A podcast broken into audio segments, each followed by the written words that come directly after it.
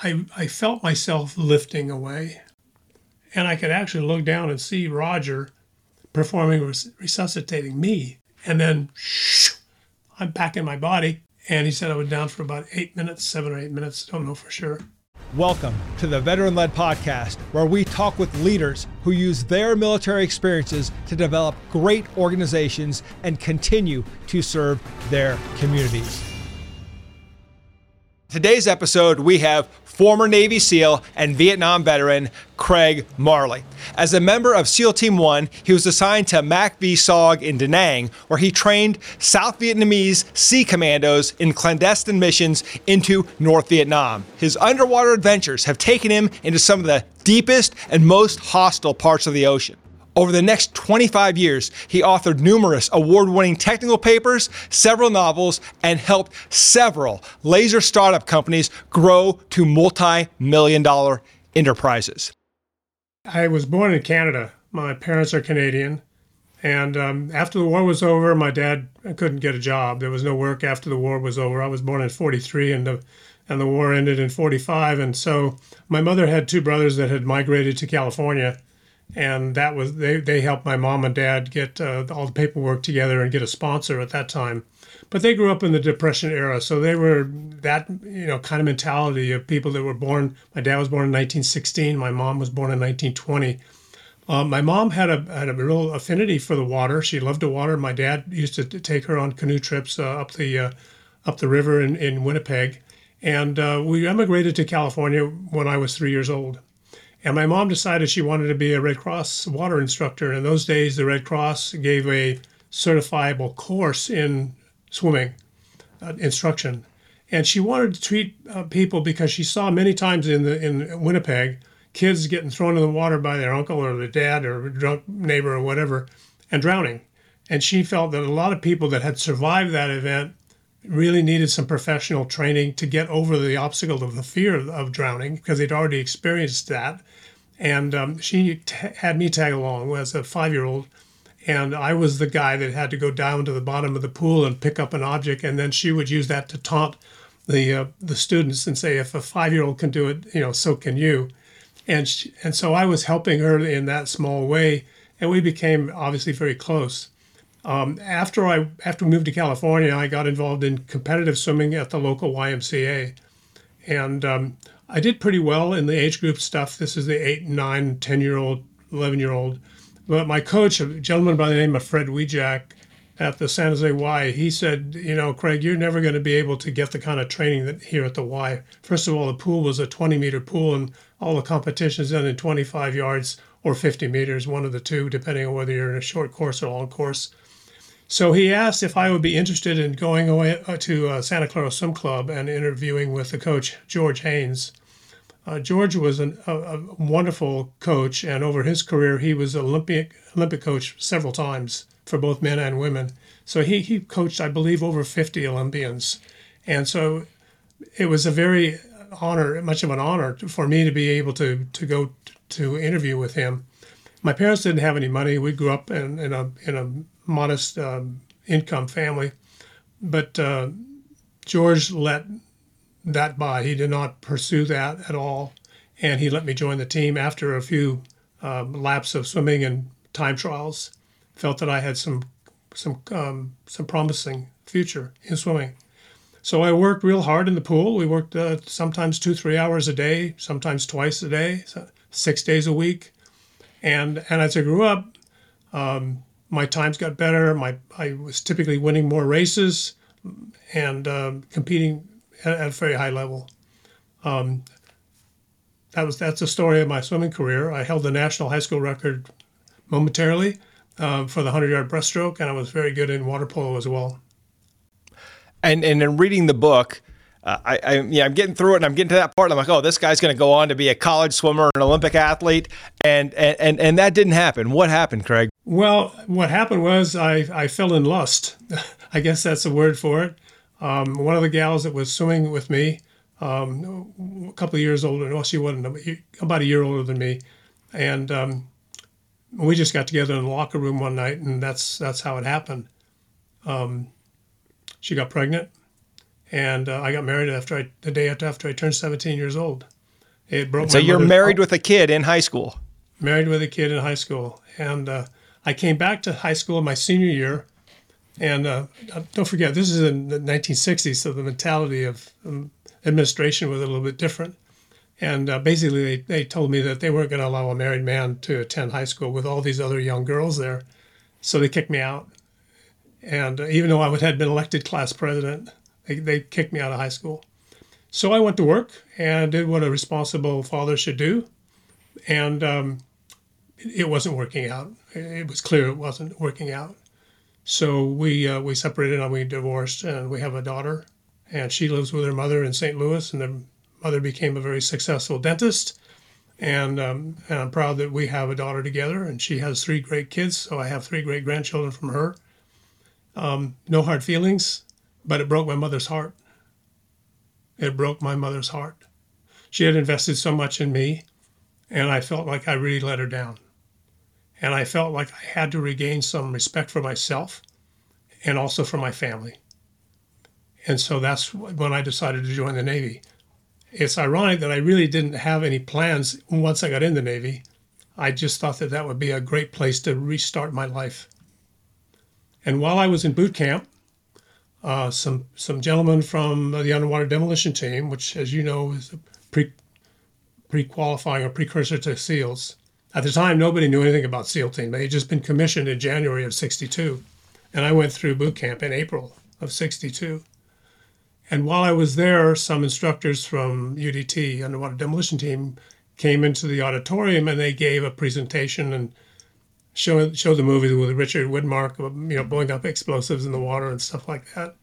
So there was about 200 of us young recruits in the in that group that's, that decided to check this out. You know, it must be something fun to be a Navy frogman. And so I filled out the form, and um, next day I had to report for an interview. And the guy that interviewed was me was a guy named Jerry Harmon. He had was a second class bosun mate in the in UDT 11, and he I, he interviewed me this with typical questions, you know. And then the final one was, "What makes you think you can get through this program?"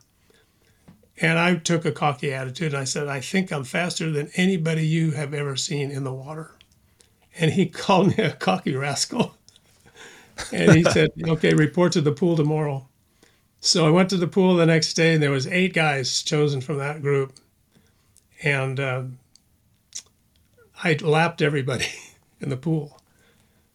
So, and I could do enough push-ups and enough chin-ups to satisfy the basic requirements. My problem was I'm, I'm a fairly heavy bone man, and I was a, a really terrible runner.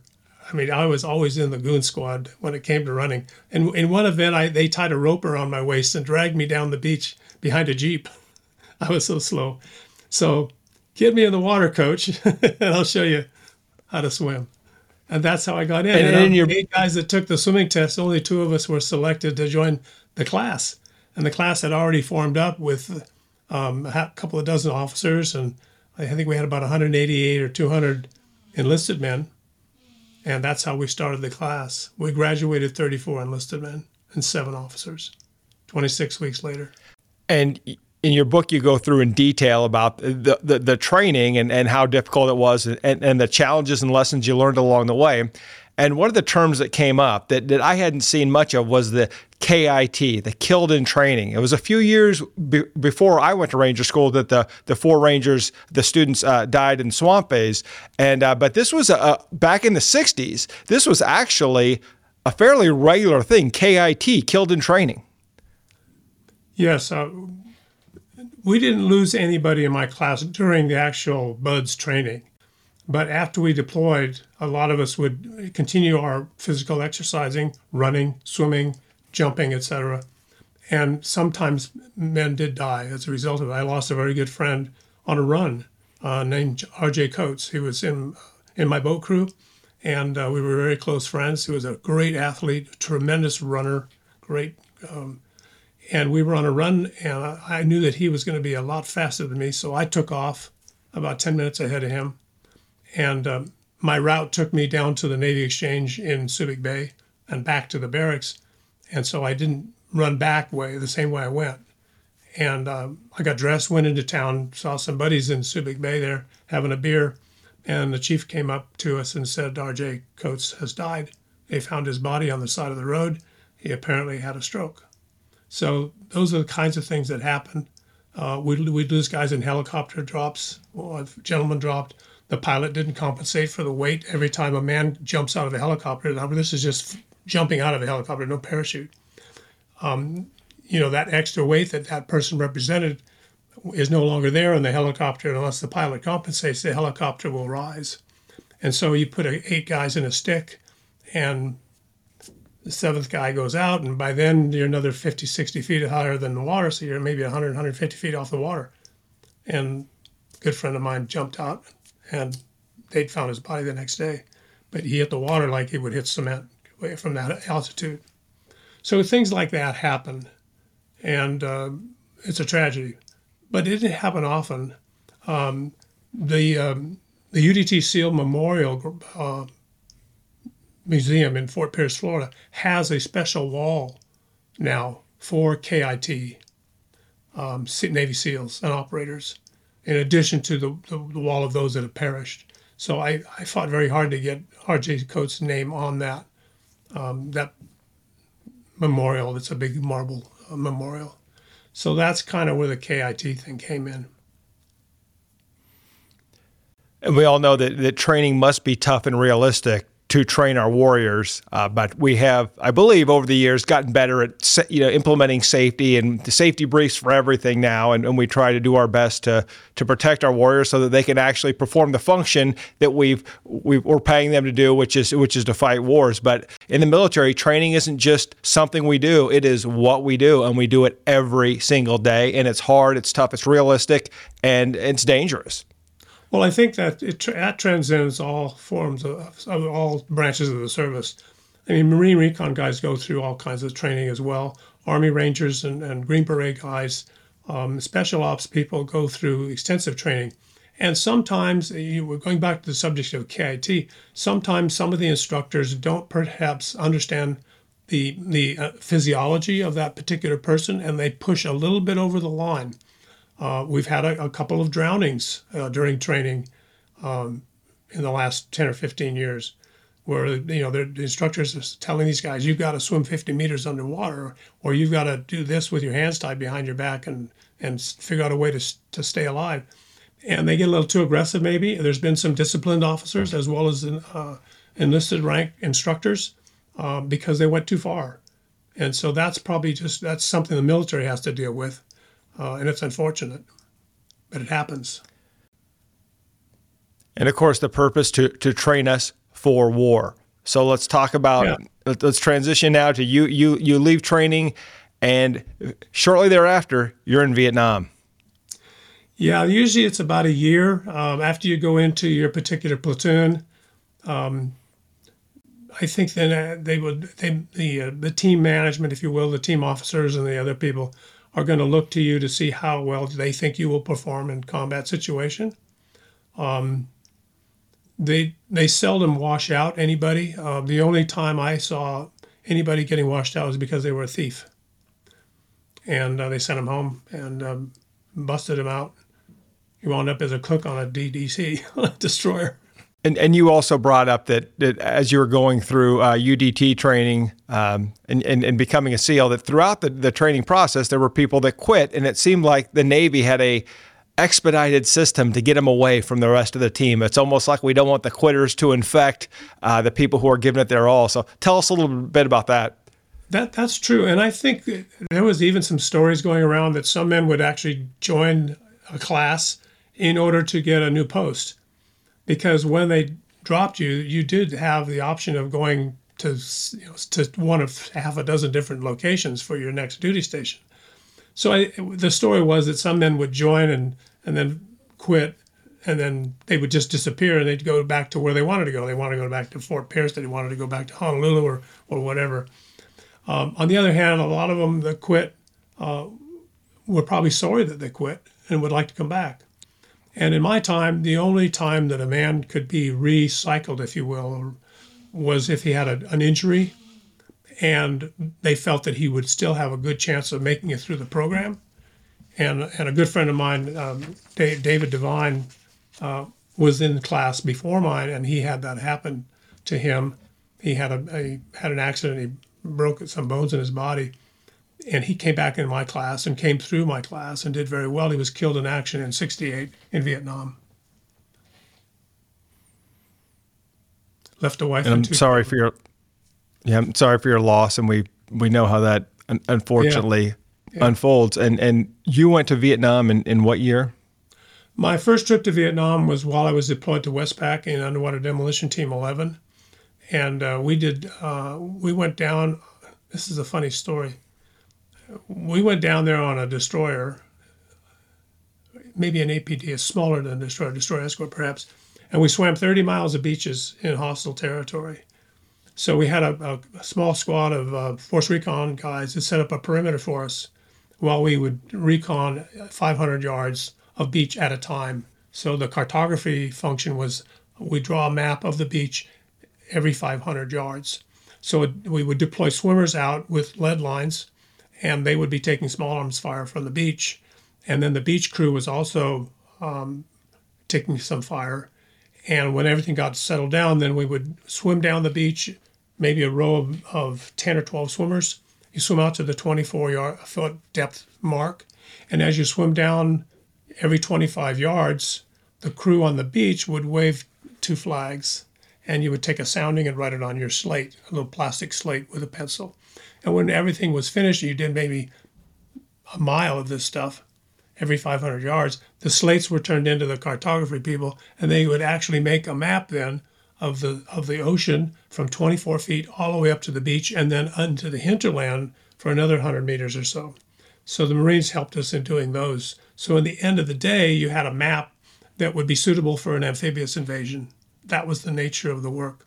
When I got back from that operation, I went to Okinawa and we were doing some mine recovery operations with EOD divers. And we were working on a, on a small uh, turbine powered, gas turbine powered boat, a wooden boat, because was, you couldn't have any steel around magnetic mines; they'll blow up. So we were um, diving uh, using these wooden boats, and in the middle of the boat there was the engine, and in the cowling there were two red lines, and it said "danger zone" here. That was where the uh, the, the fans on the on the turbine engine were spinning at a high rate of speed. So we were out on the dive site, and these EOD guys were with us, and so we played um, horse or was it rock paper scissors? We played a rock paper scissors game to see who got to go first in the water, and my buddy Bob Wilbur and I were the won that one. And while we were down 110 feet, we were using underwater pinging sonar to find the mine. It was the mine was about as big as a big 55 gallon uh, drum, oil drum.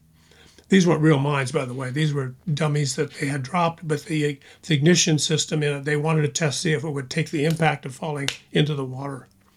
So we would find the mine, and we had to be careful because there were sea snakes swimming around the bottom of the mine. They like to hide in these little crevices. So we put a buoy on the mine, and we swam back to the surface. And when we got to the surface, there was a big cloud of black smoke, and everybody was screaming.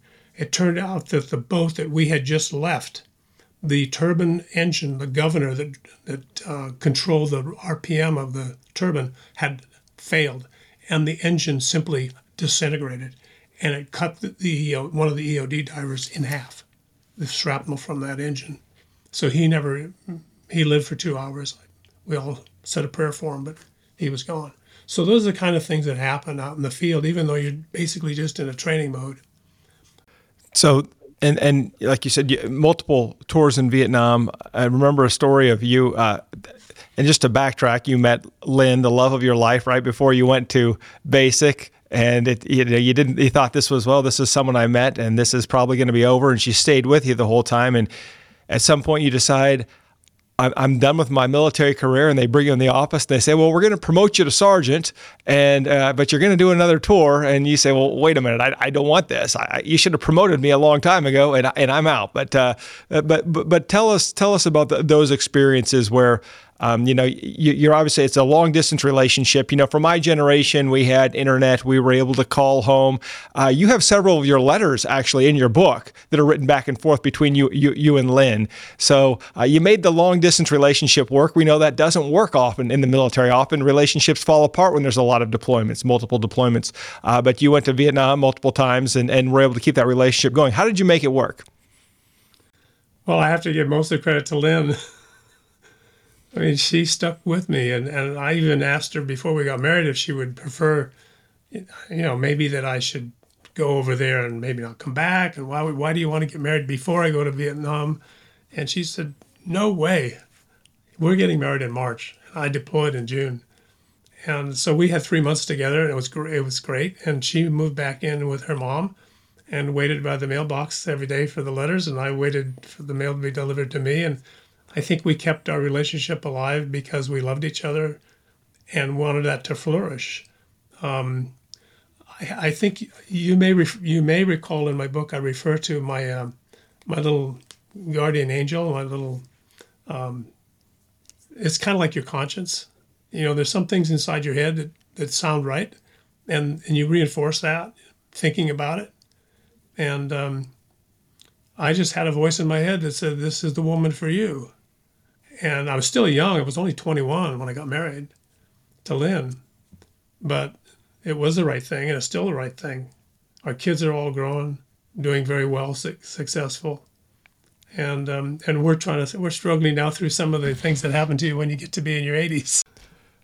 Right, and, and fortunate to, to to to make it to that age. And in fact, I remember in the book there's a point where you I believe it was a halo jump high altitude, low oxygen. You're jumping into to Vietnam, and like most of us, you, you lose control of the, the chute. You know, the chutes aren't that steerable, right? And and we don't, and so no. you end up yeah. where you didn't want to be, uh, and and there's two Viet Cong there who who almost capture you, but you do something that you know my dad has always told, told me. My, my father's also a Vietnam veteran. He said, you know, always make sure you have money on you because there could be some bad situations where you need money, and you had cash and you had the currency that, was called dong.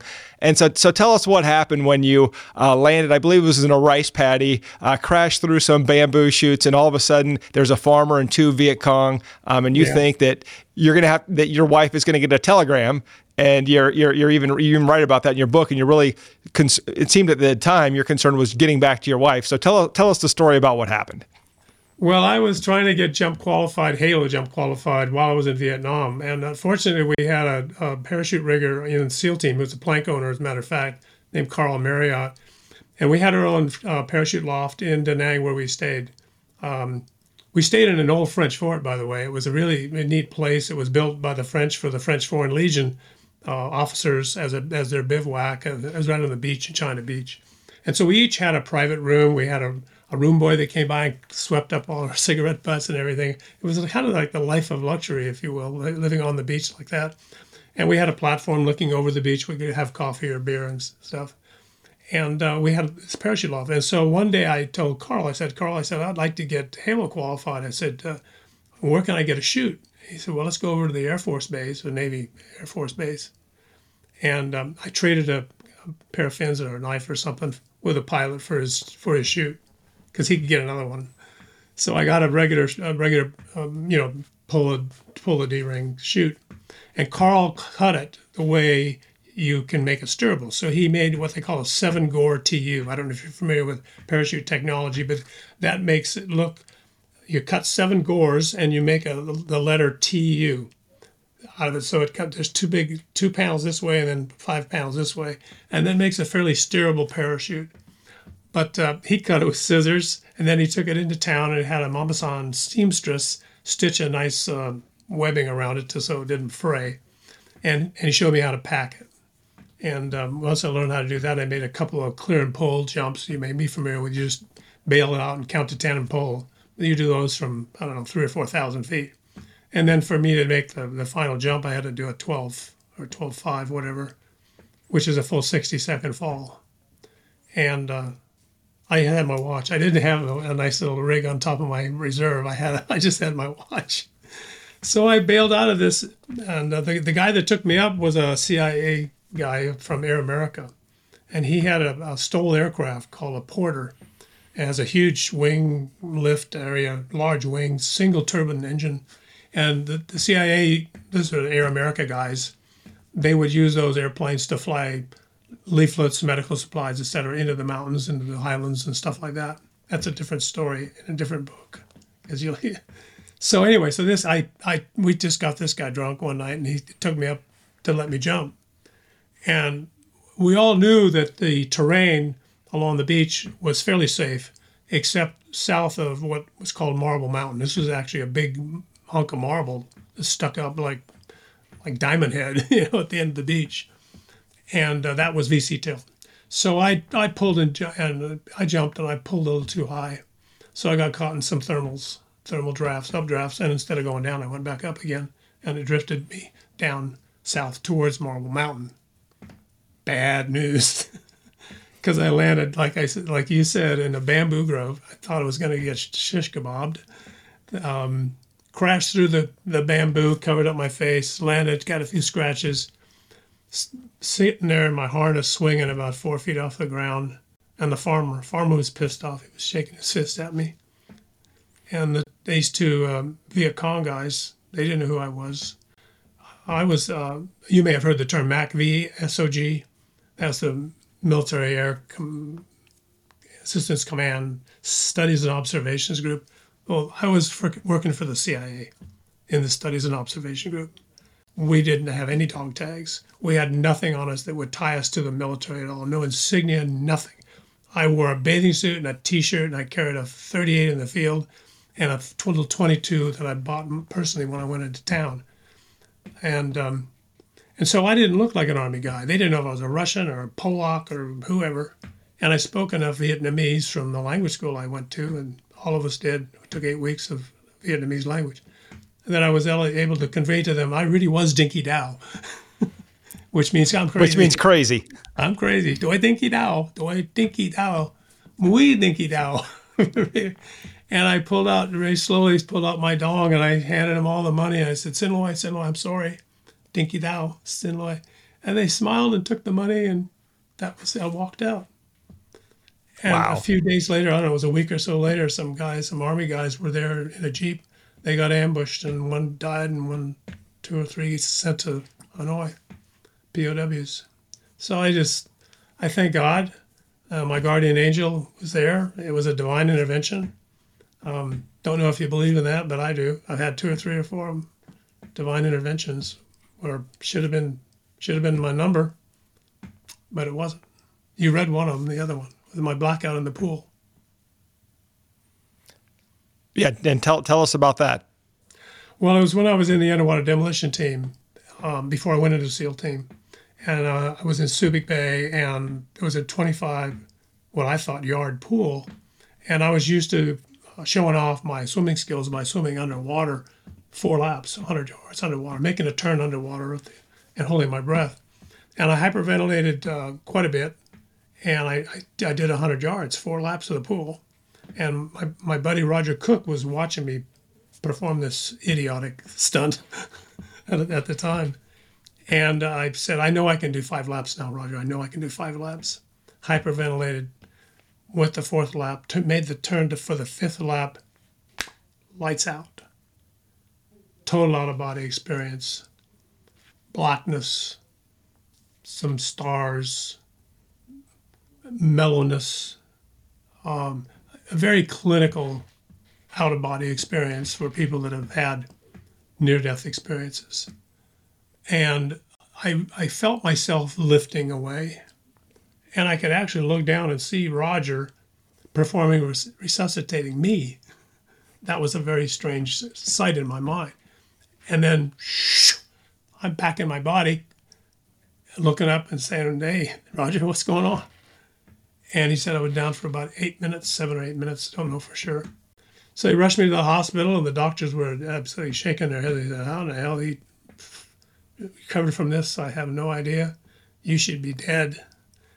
Uh, he told the nurse, he says, "If he's still breathing at five o'clock, let him go back to the barracks." And they discharged me at five o'clock, and I had a little headache, but that was about it. So you know, those are divine interventions. There's a, there's only one way to to describe it. the man upstairs didn't want me to go, and Lynn was probably holding his hand, saying, "Don't let him die." and and you you you had near death experiences and and you get out of the military. And for many of us we think that that once we get out we're going to live a a safe life and that the, the, adventure is over. But for you the adventure was was just beginning. So tell us a little bit about uh, what what you started doing once you got out of service. Once well, you once I you were discharged from the navy. I wanted initially my plan was to go back to school. Um, I wanted to get a degree in physics or something something engineering wise but I met a good friend of mine who was in the class after mine, a guy named Jerry Linus, at the Hotel del Coronado. I don't know if you've ever been there before, but it's a beautiful old I have. Hotel. And uh, beautiful. he had just pulled up in a brand new Jag XKE with his girlfriend. And he was all dressed to the T's. And I said, Jerry, good seeing you, man, because he got out about maybe five, six months before I did.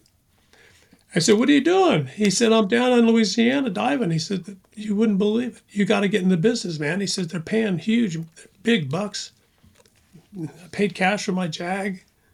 And uh, he said, By the way, he said, They're starting to hire divers for the North Sea. They're trying to drill oil in the North Sea. This in 1966. So I, I made a mental decision and then a physical decision to, to do it and I made contact with several diving companies, and I got a call from one up in Santa Barbara named Ocean Systems. Um, been around, they'd been around as a contract diving service for uh, Union Oil Company, mostly on the west coast of California, and they needed divers to go into into Stavanger, Norway, and work in the North Sea. So the president of the company, a guy named Danny Wilson, he hired me. I spent two months in Santa Barbara. Lynn was with me, and our daughter, little daughter, first daughter and then I deployed to um, Stavanger, Norway, as part of the crew, and we were diving um, surface supplied air like scuba, surface supplied uh, air with a hose, down to about 150 feet. Um, mixed gas bell diving was was the traditional way of diving deep uh, with with mixed gas.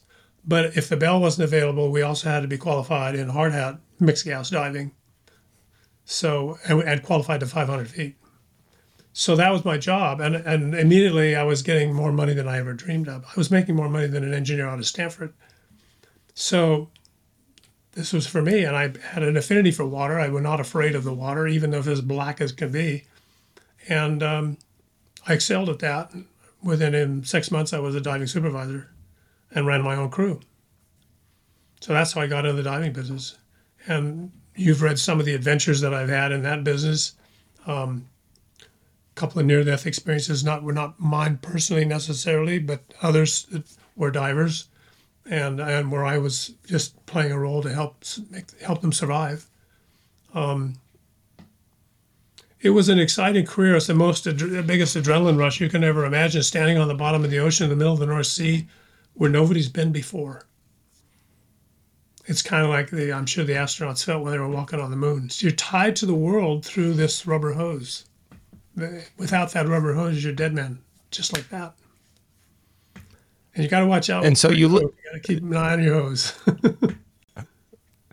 and so you leave the military to spend more time with Lynn and to live a what you think is going to be a normal life, but yet you find yourself still traveling quite a bit and still living a life of, of, of, danger and, and excitement. And so that, you know, I think that the misconception is when we leave the military, that excitement and danger is over. But the reality is there are plenty of careers out there like yours where you can continue to pursue it.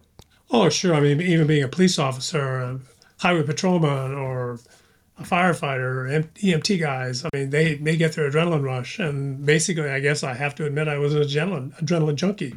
Uh, I got my, you know, I thrilled doing that kind of stuff and showing off, you know, being a little macho about it.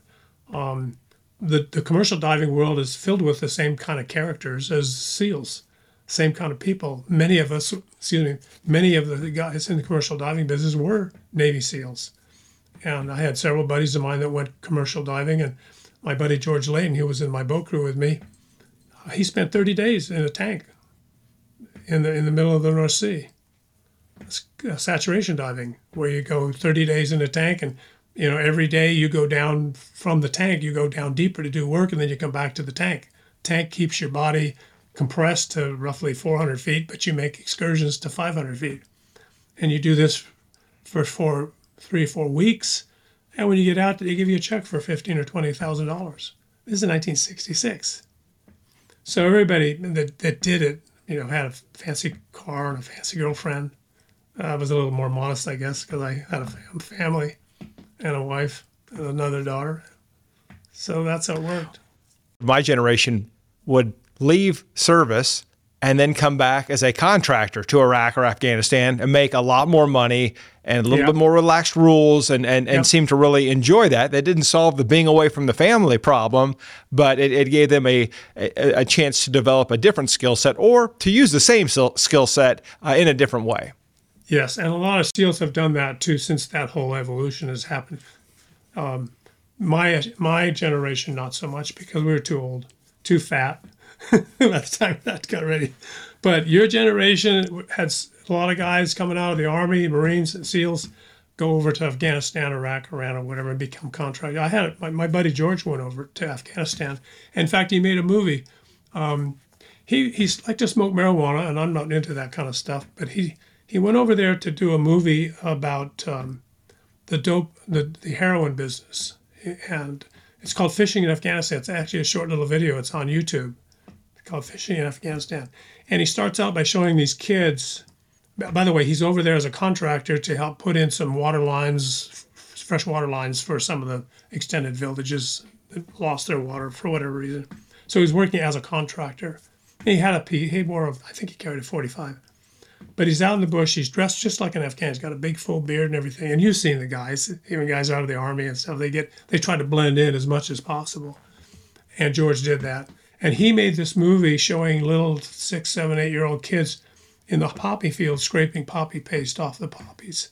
And then how does it get refined? And he actually got a chance through his interpreter to go into a processing building, which is a, just a mud shack there somewhere in the Hindu Kush, where they were actually refining the hope the um, heroin poppy paste. And he got in because his interpreter told the guard, who had an AK-47, and all this is on film, that George was a deaf mute from Turkey. He said he's a deaf mute from Turkey. So they let him in, and George has got a little handy cam working and he got footage of inside this this place stirring the mud and all that stuff they were doing. And later on, after he got he got out of that place, a DEA agent, international guy, asked him. He said, "How in the heck did you know where to go?" He said, "We've been trying to track these guys down for years." He said, "It's very simple." He says they only have one hot meal a day. And so if you see smoke coming out of the chimney at six in the morning or seven in the morning, they're cooking paste. They're not cooking food. And the DEA agent said, "Hey, I didn't know that. Terrific. It was a great hint.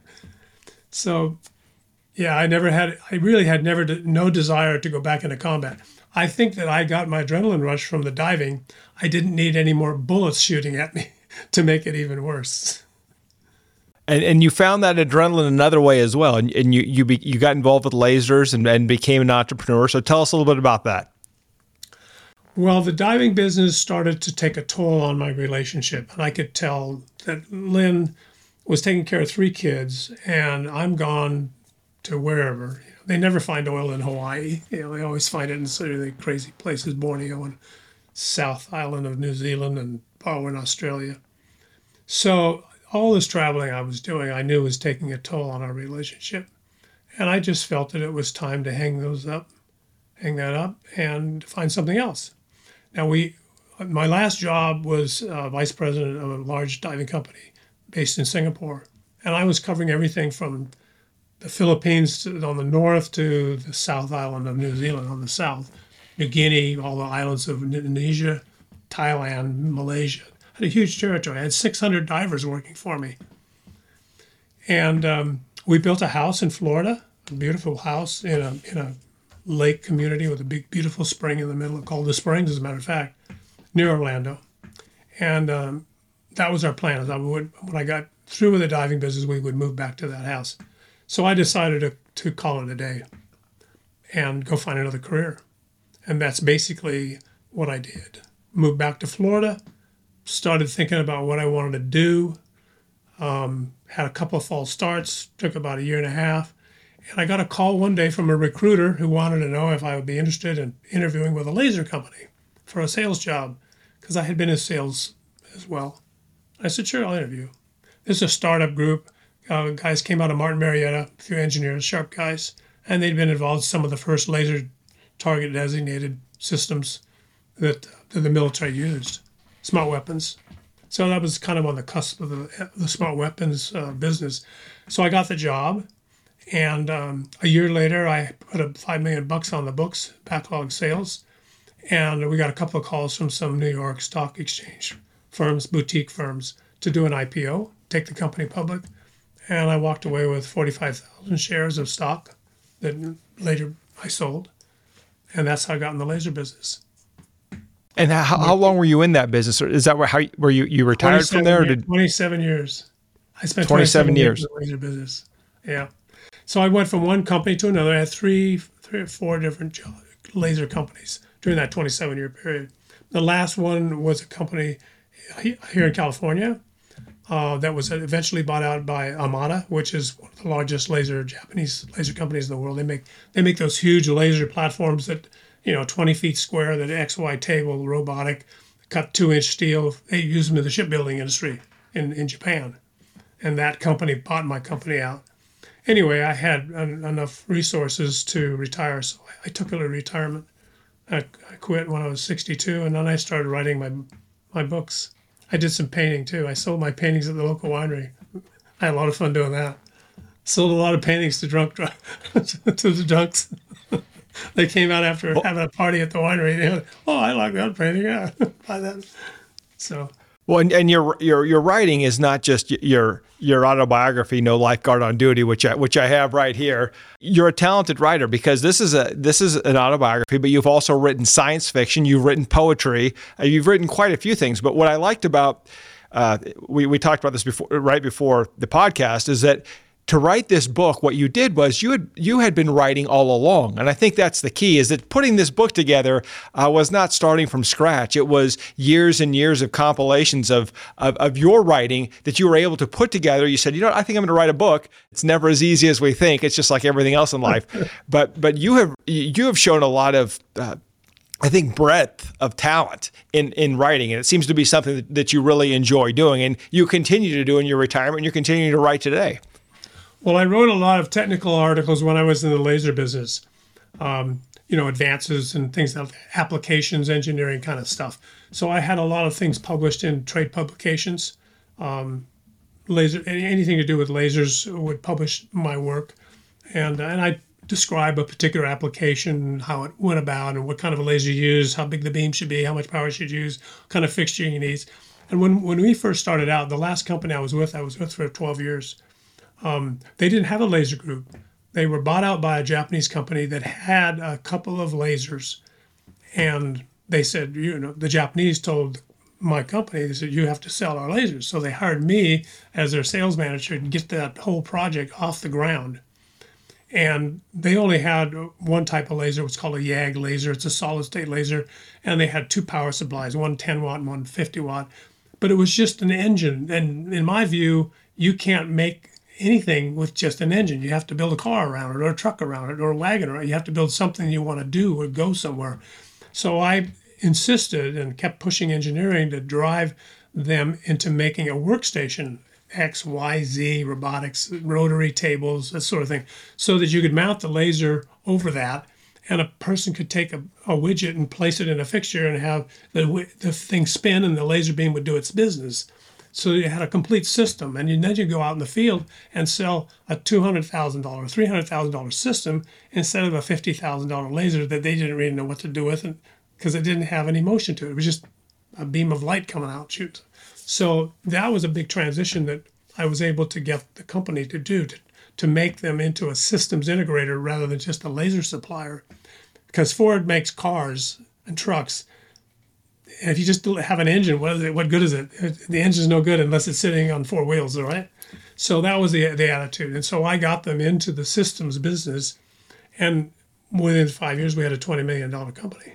You found a problem, and then you provided the solution, and you found that the solution was many times more valuable than the, oh, yeah, the, the product that was on the market. Yeah, uh, we sold system. I sold systems to um, companies that wanted to manufacture some of the very first um, uh, what they call EDFs. Uh, EDFAs. They're, these are transmitters and amplifiers that are used in the fiber optic communication industry, and they have to seal them and they have to do all kinds of things with them. It takes very very delicate work to do. And I made some of the first systems in one company. Bought ten systems at three hundred thousand bucks a piece.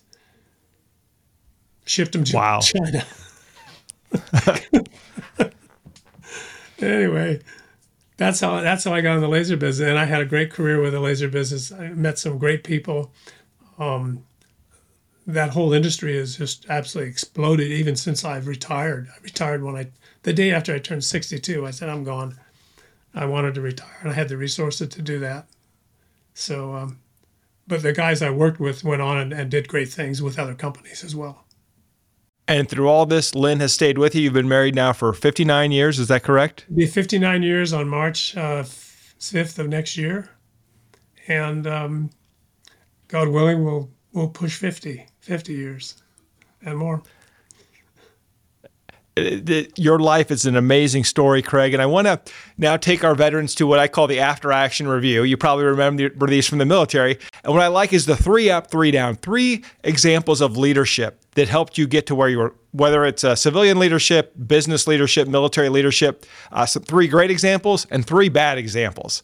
I'm a fairly I'm an honest person. I don't like to, to bullshit. Um, you know, if I say this can do that, it can do that. Um, I'm also a patriot. You know, being in the service, I, I was a Canadian. I didn't have to join the Navy. Um, I have a Canadian passport. I have dual citizenship. Um, one of the things that really bothered me was we had a customer in the Bay Area, San Francisco Bay Area, Silicon Valley. Um, it was a Chinese company, and they had a, a row of about 10 or 15 women who I later learned had been imported from China. And they were using our laser. I had 15 laser systems, small ones, but they weren't using any optical protection. And when I had a call from the manager, owner, operator, whatever, he one of the lasers wasn't working right. He wanted me to come down and fix it. I said, "Well, I'm not the fix it guy, but I'll come down and take a look." So I got down to the, I got up to the facility, and he's got all these women that don't speak English. He's got the equal opportunity employment sign on his wall that you have to have by law but there's nobody in there that speaks English except him and one other engineer. I said, Where's your safety manual? I don't know. What safety manual? I said, Everybody has to have a safety manual according to the FDA. Didn't have it. I said, What are you doing with these women? They don't have any eye protection. Oh, no, understand. He played he played his cards like he was dumb, you know, he didn't understand the laws, et cetera, et cetera. I said, Well, I'm sorry, I have to report you. And um, I found out two weeks later they moved the whole operation back to China. But he, the, the, none of the women were wearing eye protection whatsoever. So I kind of got on my on his case for, for doing that. Um, people found out about that, about what I had done, and I got I think I was doing the right thing. Um, I was proud the day I retired, and I, you know the company gave me a nice going away party and a trophy for being the millionaire salesman or whatever. I don't know. It's well, sitting. Yeah, no, it's sitting in the trophy sitting in my closet. It's a pewter. It's a trophy. I haven't done things that heavy.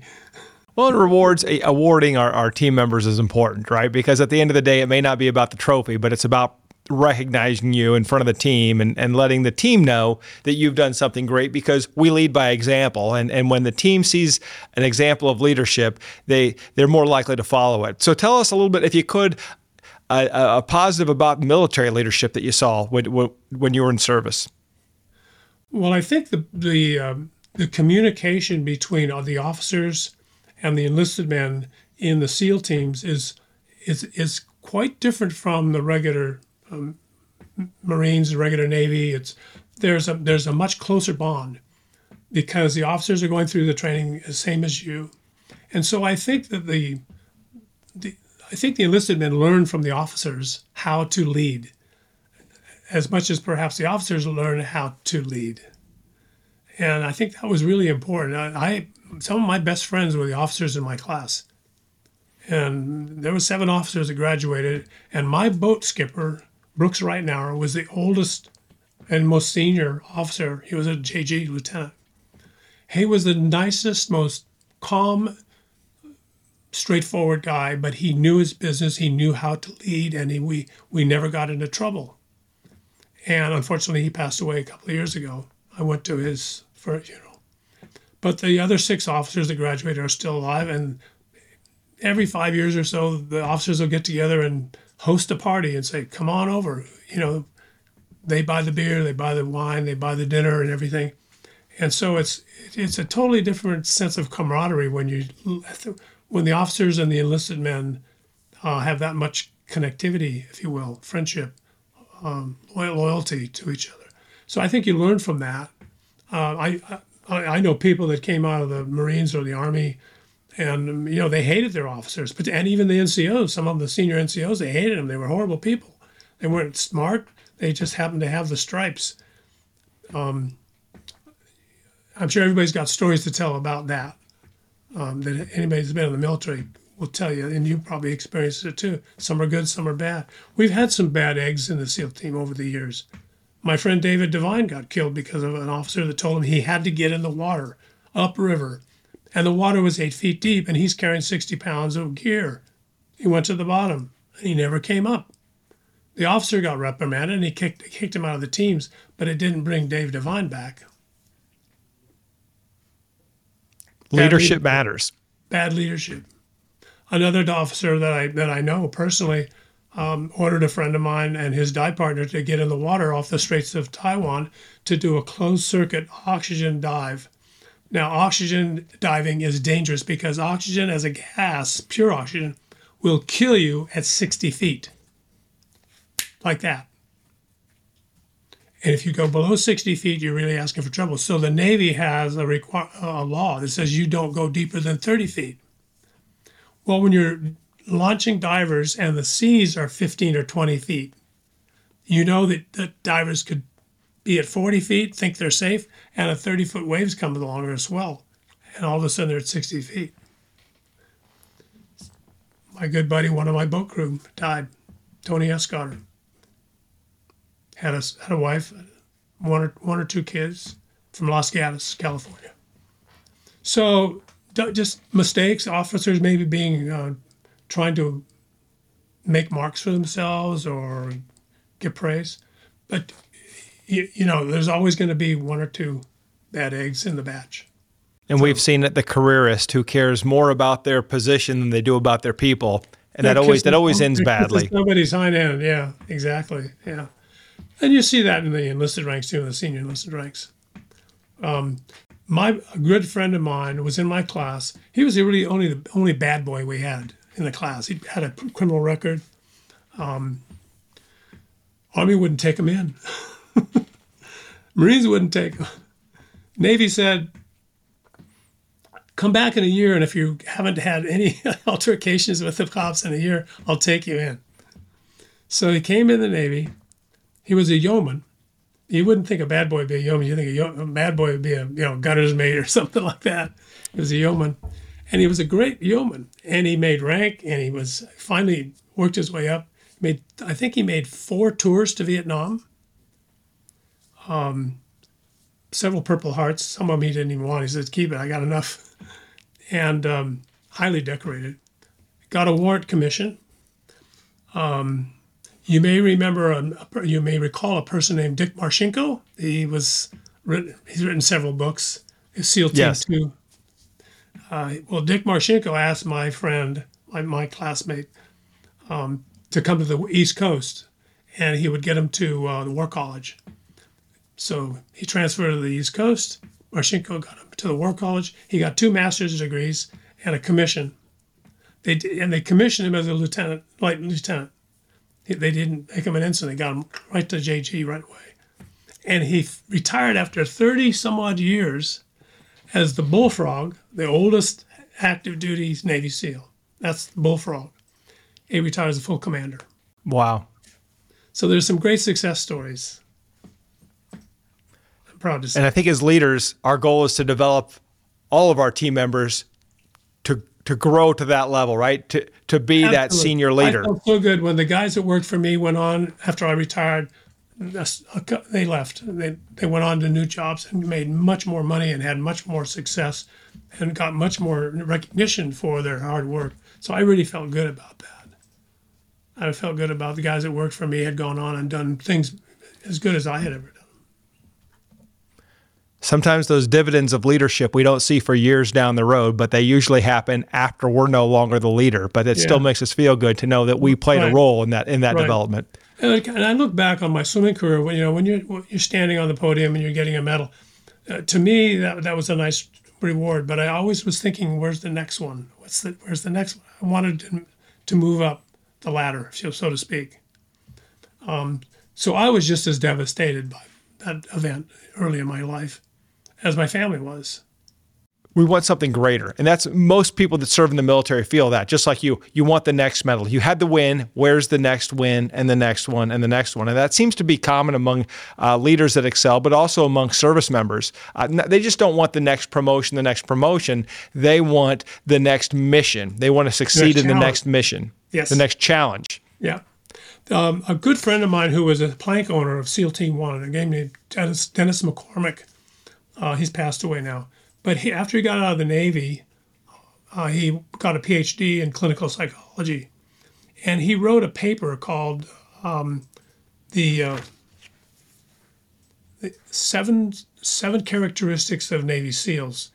And he went on to explain it doesn't necessarily mean you have to be a Navy SEAL to have it. You can be an Army Green Beret, you can be a firefighter, you can be a police officer, you know. But these are characteristics of leadership and, and resilience was clearly the number one thing.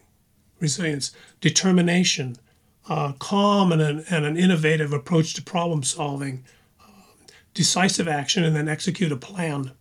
Uh, uh people that, that enjoy being with other people, intercommunication, interconnectivity to the rest of the world and society, uh, honesty beyond reproach, uh, a belief in a higher power, belief in God, um, self control. Um, I have to admit, sometimes we all lose our self control. You know, one too many beers, whatever, and get tempered up. Um, but I have an optimistic outlook on life. I, I just turned 80 years old. I've got my lumbar back problems, but I have to thank one person uh, very, very much, and she works for you, uh, Stephanie Bennett, and her assistant Melissa those two gals made my life so much easier. And they are just to be rewarded and congratulated. I can't praise them enough. So thank you for hiring them and leading them. And thanks Stephanie personally from from my heart and Melissa. And you know what I'm talking about. I do. And of course, Stephanie is an Air Force veteran. And so we hire veterans because they understand leadership the way you do. And I, I want to thank you, Craig Marley, for being on the Veteran Led podcast, for everything that you have done as a leader. You, you've led by example, but more importantly, you have lived by example. Uh, from overcoming adversity early on, becoming a Navy SEAL, serving in Vietnam, coming out and, and having a great uh, that, like I said, that, yeah, we're, we're all adrenaline junkies at heart, and we, it, but but continuing that great career, uh, and then and then when when the family begin to begin to suffer because of your career, you, you went into lasers, became an entrepreneur, and now you're an author. You, you continue to just do more and more and keep building a bigger future, and that's an important example for veterans. Uh, we know too many veterans that leave service and and and life ends there for them. They they don't do anything else, and it and they're miserable. But but but you show that the adventure can continue, and the the gifts that you can get, the leadership gifts that you that you that you received in the military, you have given back both as a diver, uh, when as an entrepreneur in, in the world of lasers, and now as an author. So thank you, thank you for being on the Veteran Led podcast, and most importantly, thank you for your service to our great nation.